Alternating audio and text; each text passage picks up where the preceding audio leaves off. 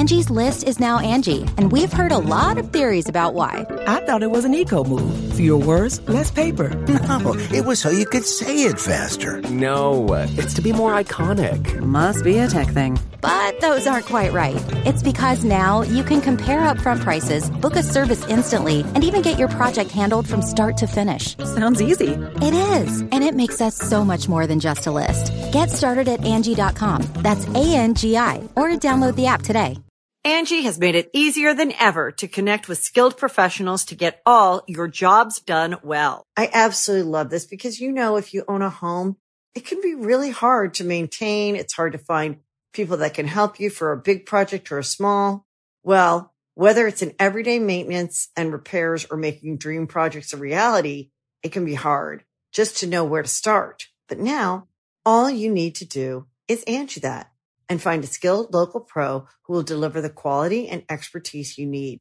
Angie has over 20 years of home service experience and they've combined it with new tools to simplify the whole process. Bring them your project online or with the Angie app, answer a few questions and Angie can handle the rest from start to finish or help you compare quotes from multiple pros and connect instantly, which means you can take care of just about any home project in just a few taps. Because when it comes to getting the most out of your home, you can do this when you Angie that. Download the free Angie mobile app today or visit Angie.com. That's A-N-G-I dot com.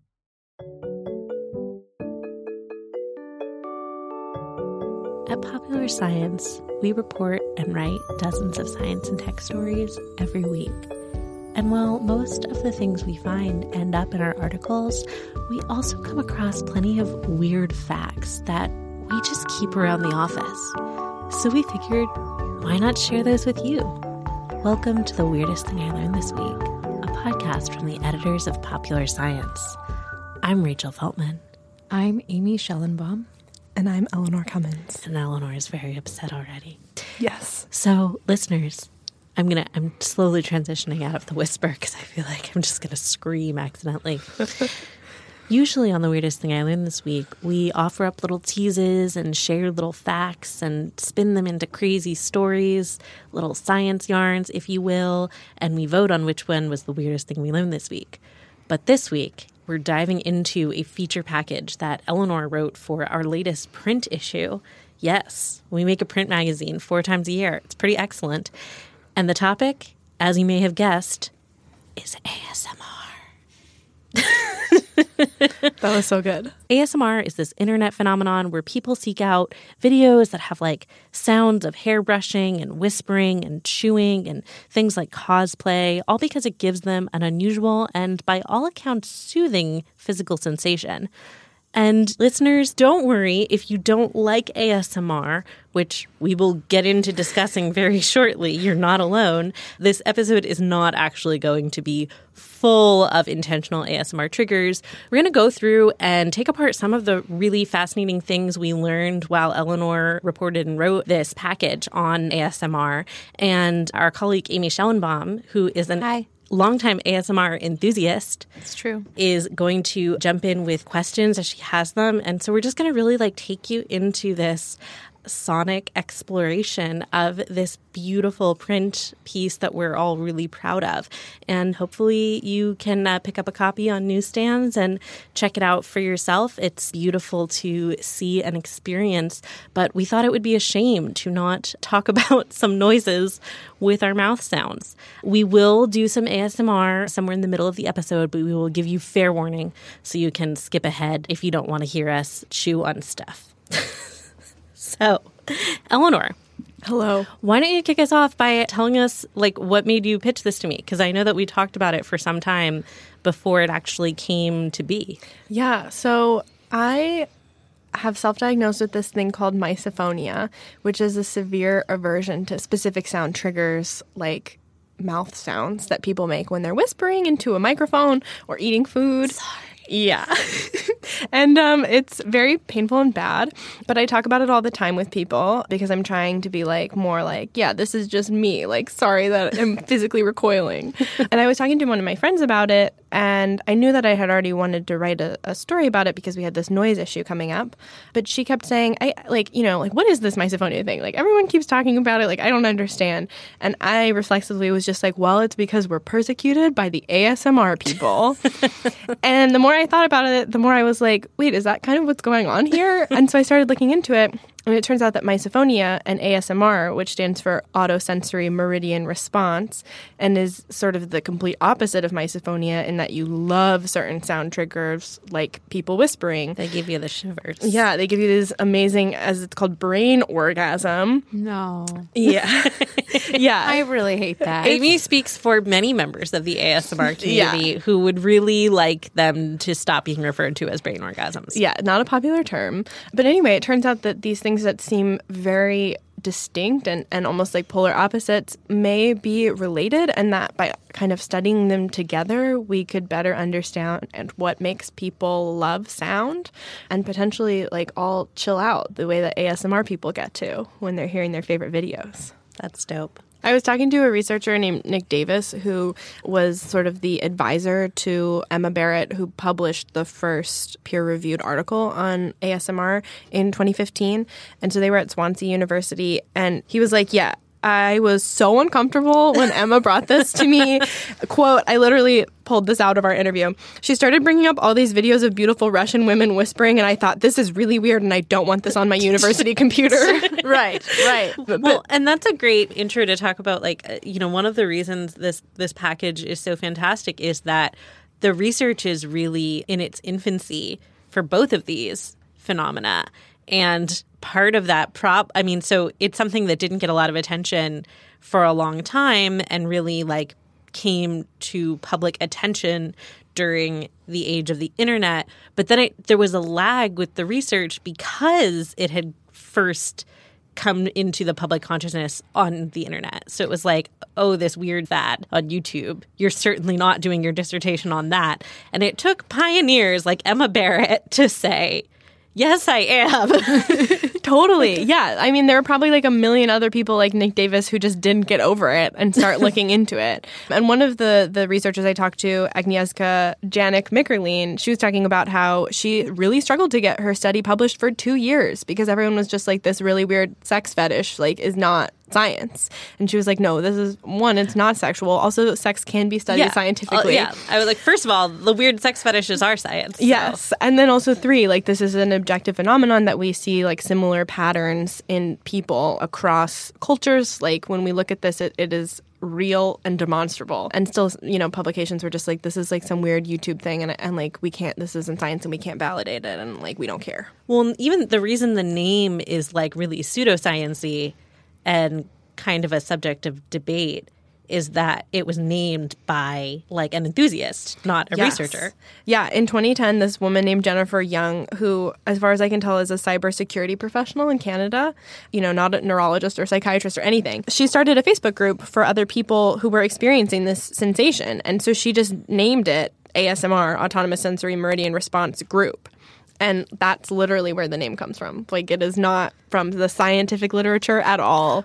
It was just people trying to stop people from calling it brain orgasm. Yeah, what I lo- what I loved was finding out that because during the course of edits, someone at some point was like, "We need to explain why the word meridian is in here," mm-hmm. and it was because she was looking for something vague to replace the concept of an orgasm, and she chose meridian in terms of like being at a great height, like a climax. Oh Lord. Yeah, and that that has kind I of I was hoping it was like energy meridians or something. no, I I assume that as well, but it apparently referred to kind of like a vague take on the definition of the word meridian, using it to mean something that doesn't actually mean.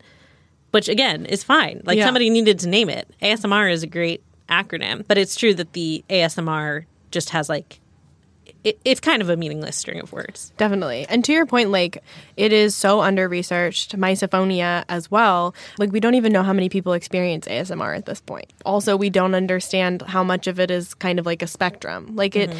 it is very unlikely that there are people who experience no positive sort of sensations from sounds or exclusively negative, you know, mm-hmm. experiences from sounds. And so we're still trying to like map this. But what we do know is that people probably do all experience ASMR to some degree. And the classic example of this is like if you've ever gotten a haircut and thought like, Right. dang, that felt great. Like that is sort of that's like the very, you know, basic minimal in-person introduction to what people can experience with these videos. So mm-hmm. Amy, since you experience it, I do not. I experience the opposite. I hate it. Mm-hmm. What is it like? I've heard it described as like a tingling on your scalp. I guess maybe, but it's mostly it's mostly just very comforting. It's mm-hmm. like your mom brushing your hair or I don't know. It's like it's like really to me it feels like like warmth and just really soothing, not necessarily tingly. I think like at some point that was I mean, I don't know. I feel like I haven't experienced that in a while, but like I don't know. But it's mostly just this universally sort of like pleasant That sounds so nice. soft feeling. And it, and then, you know, to your point about it being like a spectrum, like there are certain sounds that I really do not like, including sounds that are like ASMR sounds, or that are often considered ASMR sounds. Like I don't really like mouth sounds either. Mm-hmm. And I really do not like sounds of people eating. Mm-hmm. Good thing I brought this pickle to eat. Yeah. on the microphone. Thanks, Right. Rachel.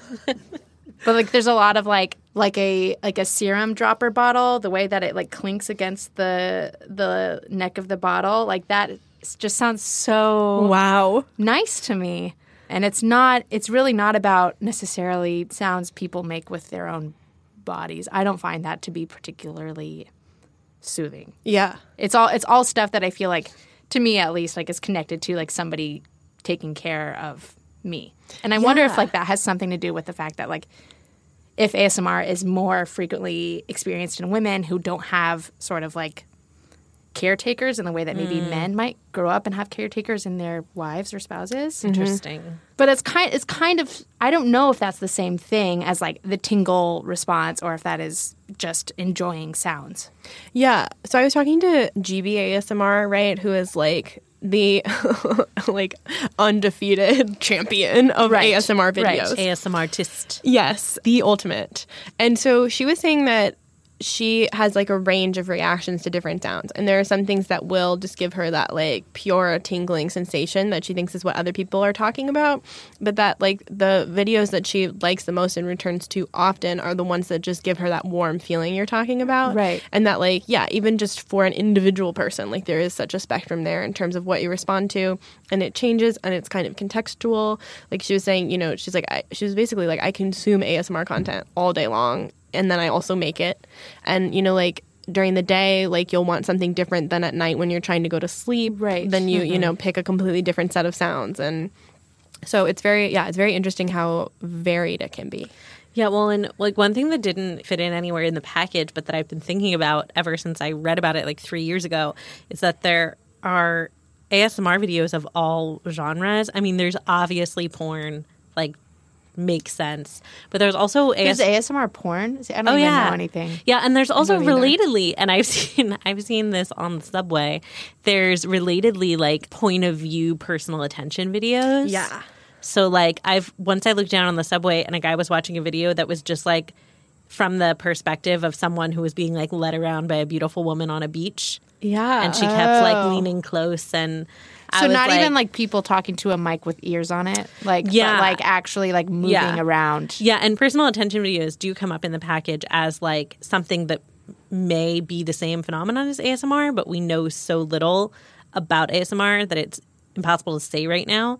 But ASMR enthusiasts and content creators do definitely, in some cases, lump these together. Where Yeah. like ASMR videos aren't always about sound anymore. Sometimes it's like someone's making intense eye contact with you and talking to you really gently. Mm-hmm. And it's just about that like intense personal focus, and that people say that gives them like the same kind of warm fuzzies. And yeah, I have at least this one guy on the subway next to me one time is an avid consumer of point of view personal attention videos. And it was like, it was not explicit. It definitely felt porny, though. It was a very sensuous little film. Interesting. Yeah. I mean, But there's it's also like is a is a sensuous little film. I mean, we've had first person shooters for a long time. Yeah, oh, totally. And it's like I didn't uh, have a problem with him watching Yeah. it on the subway. There were mean- no there were no like boobs out or whatever. It was fine. I but I was watching, like watching men consume content on their phones on the subway. They're always like looking at like porny, weird Instagram accounts or like catalogs, and I'm like, "This is, sir, this is a dress catalog." like Lands' End, yeah, like Instagram influencers. But the thing that I read an article about a while back was ASMR horror videos. Yes, they're And, huge. Yeah, there was one that I watched out of either. curiosity. Yeah, Amy doesn't like it. that there was one I watched like to feed my curiosity that was like it was like the horror take on like a you're getting your haircut video. Yeah. Where you wake up and a mad scientist is like performing an autopsy while you're still alive. Yeah. And like speaking gently to you with vocal fry as he like buzzes into your skull. And I was like, I, d- I like I can think of one friend who probably would be really into it, but it is the sex thing, and like it just is fascinating how many different moods people like seek to have triggered by ASMR. One of the things I was talking about with Craig Richard, who is the founder of ASMR University, which is sort of this like clearinghouse for like all things ASMR. Like this guy is on it. Like you go to this site and it's like every single thing that's ever been published or not yet published. And he was like, you know, what do all of these ASMR videos have in in common besides some sort of allegedly triggering sound? And it's hands. And he was just like, you know, like there are all of these unexplored visual Mm-hmm. connotations of ASMR as well mm-hmm. that we like we don't even have the sound part characterized Right. like we're so far away from getting to this but like this will be the next stage of research is like what does it mean you know to have these like the classic internet hands right that like kind of come in and out of the frame Yeah. as part of the sense of like personal attention like people will put their hands up toward you know the camera like as they're whispering and like does that bring you more in like you know how are all of these sort of different senses of Eleanor's touch making and- great hand gestures right now. Thank you. I wish everyone could I'm ready. enjoy this. It's very calming. but yeah so that was that was one thing that he was just like you know like stage two of mm. asmr research in like 10 more years we'll need to look at this kind of interplay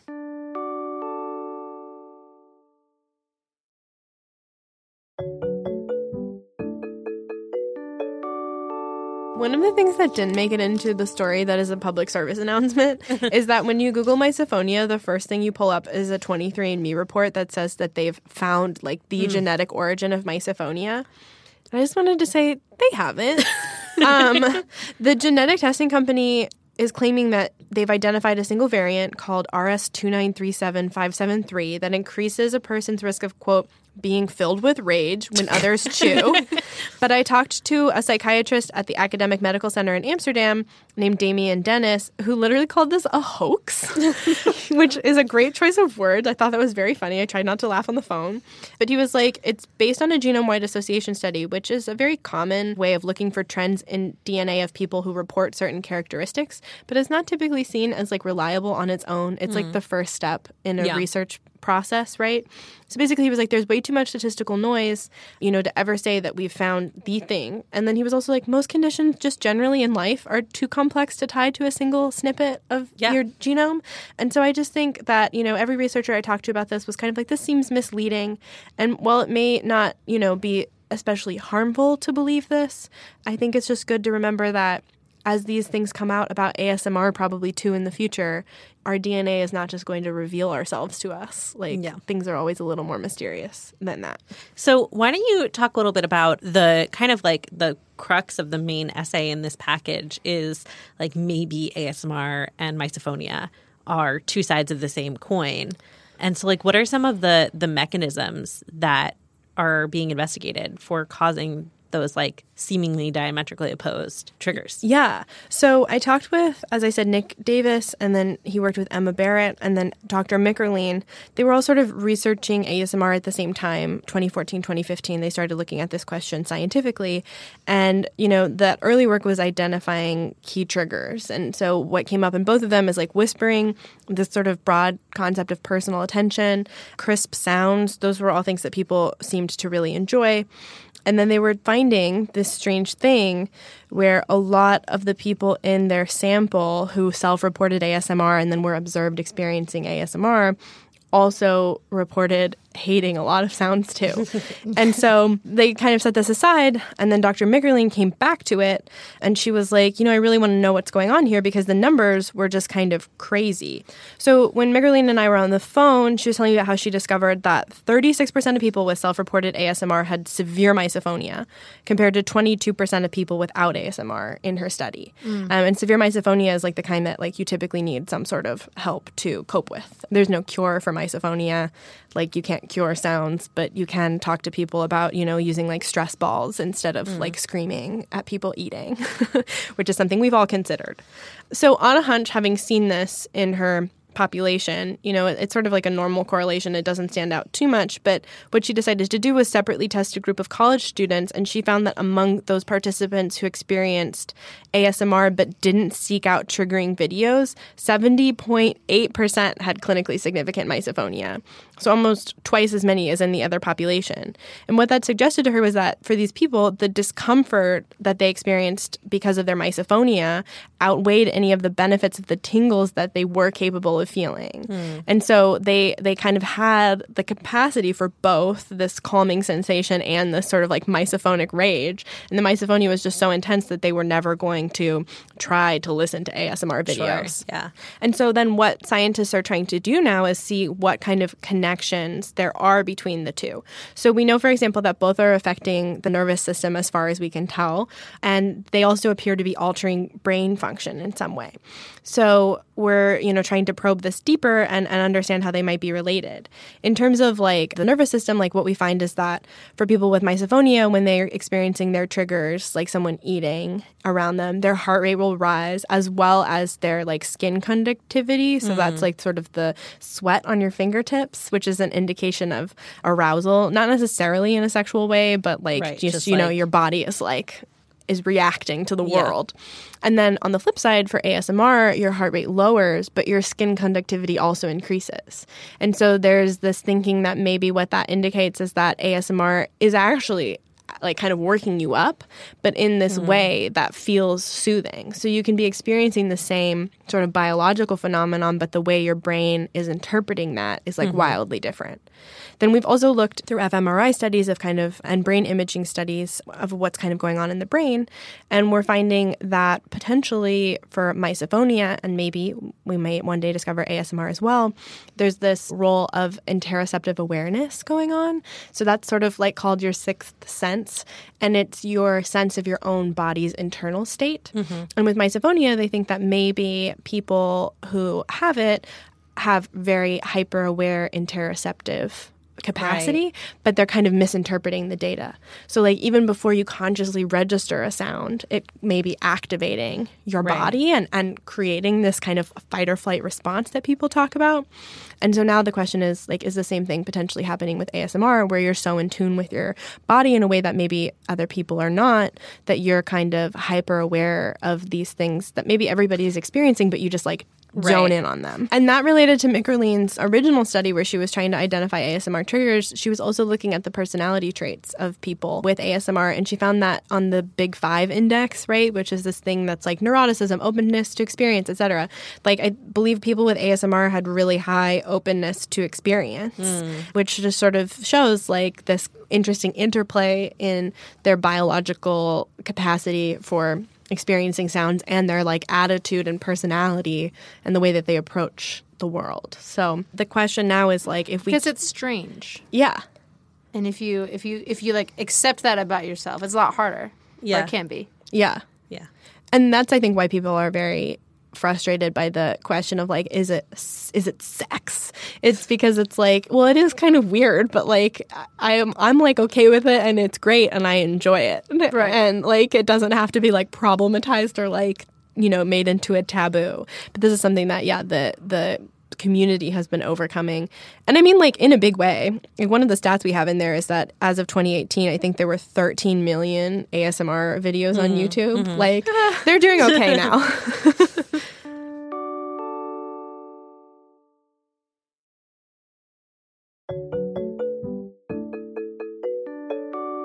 So maybe we'll take a wee interlude now to share some some ASMR noises with our listeners. Eleanor's gonna die.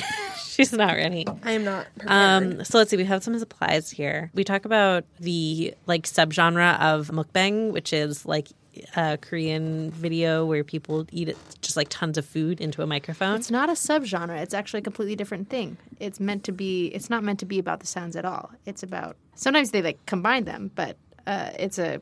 It developed, I believe, completely separately, and it's more like you're having lunch with your friends, and people are lonely. It's very and wanna- contested wanna- of whether yeah. mukbang is ASMR and like how they relate because a lot of people now are marketing their mukbang as ASMR, Correct. and saying that that is what they Because if touch you- similar on well, and the whole similar it, and it loops into the whole personal attention video thing right too. Right. Regardless, I was going to get some Korean food. I was going to get some chewy rice cakes to eat into this microphone, and I was told that it was too early for lunch, which was extremely rude. But I do have some gummy candy, which is another one that got talked about as an ASMR trigger in the course of us researching and and creating this package. And that one was surprising to me. I don't think of myself as being sensitive to sound, but I was like, surely no one likes the chewy mouth sounds. Yeah. I did get also get a very crisp pickle because I can understand the crunchy mouth sounds. A uh, Even just the, the packaging is oh good. yeah, we we have some packages and we have of course a, ma- a magazine with with pages. We also have a hairbrush and then there are all the different noises you can make with your fingers. Oh no, you were doing some lovely fluttering earlier. Yeah, I Would you liked like it. I learned It was this nice. from Gibi. Oh my gosh. She just like flutters her fingers into the microphone. My knuckles are too big. I can't like, like, the, Yeah, look you at, need like to I can't like get your fingers reach to my come tips together. of my fingers. That's messed up. Why are my hands like this?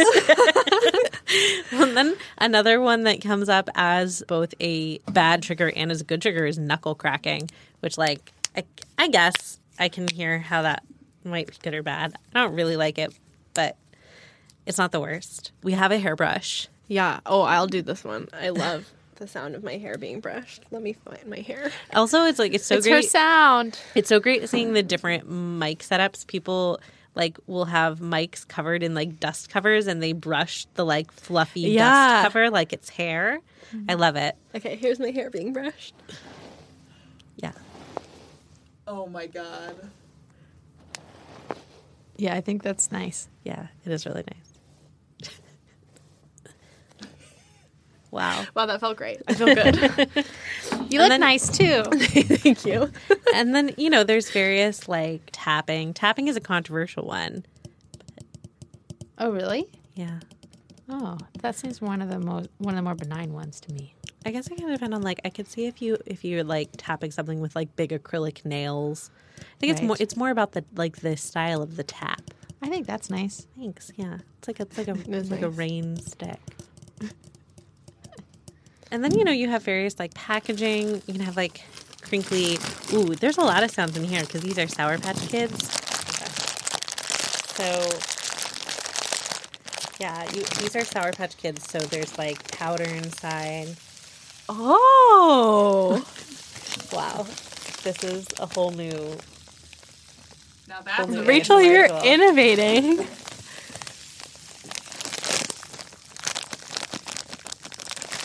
And but then you also What's inside?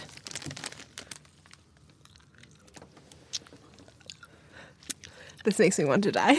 Yeah, I took my headphones off for this one. Ah! All right. Yeah, that that would the the food chewing stuff like that does put me into a bit of a rage. Although I think like this sound is Pickle? probably going to be good. I, I want to get a A lot good, of build up.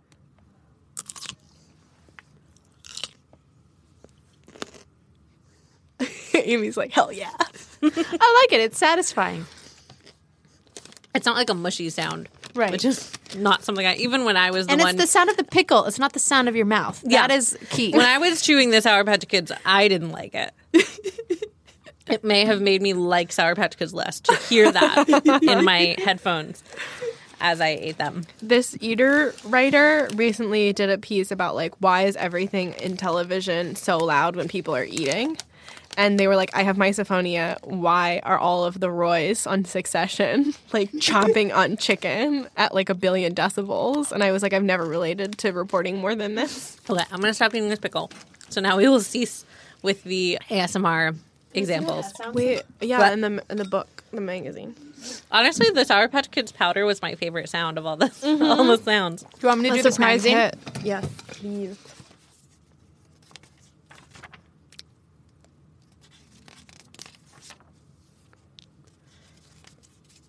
That's very nice.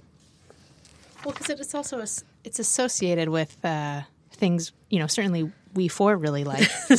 We're nerds. One of the things I thought was interesting about misophonia is that like it is very much like per- it's personally felt in that like you won't typically react to like a baby crying. But like if an adult made that sound, you'd be like, "What is wrong with you?" right. and so it's kind of moralistic in that way. Mm. Um, which is something I've been working on accepting since this therapist who works with misophonia patients was like, yeah, like it's kind of judgmental. Like it really is. Your triggers are not as as universal as you think. And I wonder if the same is true for ASMR, right? Like contextually, like Oh, the right. same thing is not always going to make you feel great. Just well, because a lot of it, it like has to be really intentional. You can't like it's like tickling, right? Like it becomes very unpleasant when you do not want to be Yeah. tickled. yeah, Uh, you know, like when you're an adult, you're like, don't don't tickle me. totally. Yeah. And it also has to be done so gently to make it to really highlight the sounds and minimize like the interference. Like Gibi was telling me that she is like a really loud person, and I, you, I could tell this on the phone. Like she mm-hmm. is a wonderful person to talk to, but she was like, "Yeah, when I told my family I was going to do this, they were all like, "What's wrong with you? You can never make this work. Like you're like a crazy person. You're so loud and annoying."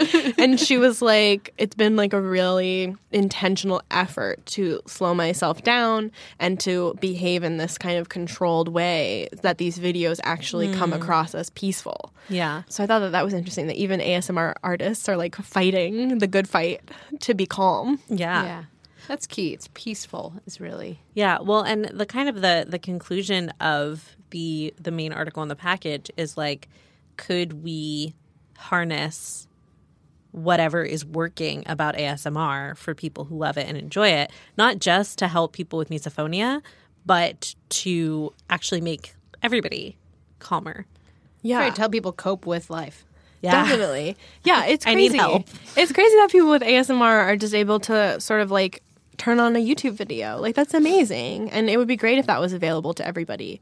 And um, you know, one of the the therapists that I spoke to who works with misophonic patients was like, I know at least one of my patients is using ASMR to cope with their misophonia. Like they find the sounds that make them happy, and it, it would just be so cool if like we all could like chill out and just like listen to our like happy trigger sounds. You know, that'd be great. we should, we all just need to find our happy triggers. Yes, that is what the is that is what we're trying to tell weirdest thing listeners. Find your happy triggers, Yeah. like hairbrushing, which I'm going to go back to immediately after this is over. Yeah, well, I remember when like the the main reason I was upset when Chris Pratt and Anna Faris broke up. Mm. The reason I thought like I had them in my mind as a celebrity couple that I like they were my ride or die Yeah. is because he talked about French braiding her hair every night before bed because it's something her mom used to do, and I was like, that is the most romantic, sensual, Sweet. intimate experience I've ever heard of in my life. And it's true that, like, you know, someone fixing your hair for you before bed is so intimate and something that, like, you know, generally we don't do for one another as adults. So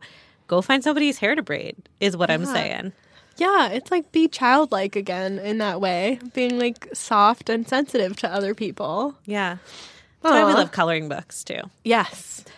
Yeah, millennials are on that. We're like bringing back childhood. Yeah. Play-Doh slime is a huge ASMR. Yeah. Like what's that about if not Yeah, trying to be like four again? really? The squishiness? Like the yeah. I like really clear, clean, crisp. crisp sounds that I associate with things I like. Yeah. the other thing was that when I talk to all of these people, I always ask them like what question do you most want to answer since there's so little research at this point? Like you know what's the next big thing coming for you? And so they all had different things like you know one of the things was about cultural differences like mukbang like we've already talked about. But you know they also s- said like the the hand movements thing is a big one. One of the things is that people really wanted to nail down the mechanisms behind asmr right? Like we have some of these kind of early studies about showing an association with like your nervous system and your heart rate, but like what's actually going on in that kind of cascade where you start to feel that pleasant experience.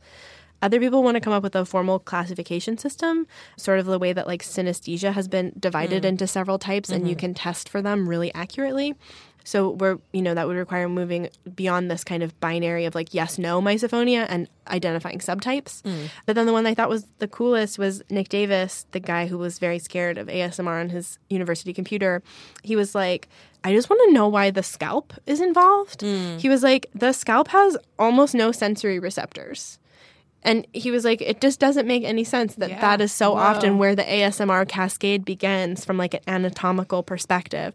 And that blew me away. Yeah, that is So- fascinating. So many things left to look into. what I love so much about this package is that like there's so much information in it, but there's also so much that we don't know yet, and so many questions left to answer and and work to look forward to. So definitely pick up a copy of the Pop Sci Noise issue. It's on newsstands now. It has a big balloon on it.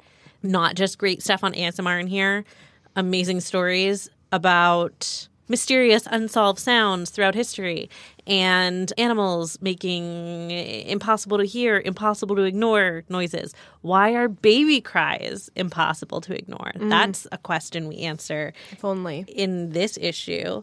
Also, we talk about totally silent chambers, which are so creepy and So weird. scary. As scary as, as ASMR sounds for me. Also, I love that one of our cover lines is the rowdiest dang frog on earth. I edited that one, and actually, Eleanor wrote that one as well. Yes. So, um, Pick it up. yeah.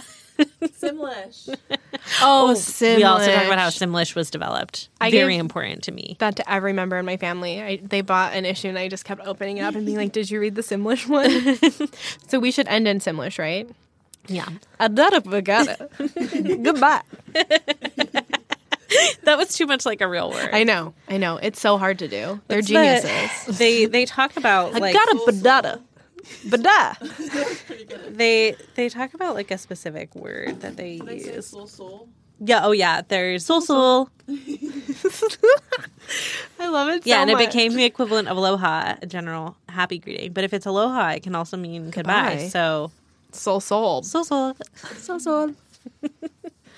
Thank you so much for listening. Let us know through the usual channels what you thought of this episode. You can send us a voice message.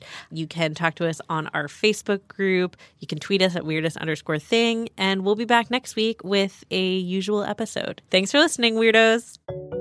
The Weirdest Thing I Learned This Week is a popular science podcast. We're available on all major podcast platforms, so subscribe wherever you're listening now. And if you like what you hear, please rate and review us on iTunes. It helps other weirdos find the show. You can buy our merch, including Weirdest Thing t shirts, tote bags, and mugs at popsci.threadless.com. Our show is produced by all of our hosts, including me, Rachel Feltman, and our editors, Jess Boddy and Jason Lederman. Our theme music is by Billy Cadden. If you have questions, suggestions, or weird stories to share, tweet us at weirdest underscore thing. Thanks for listening, weirdos.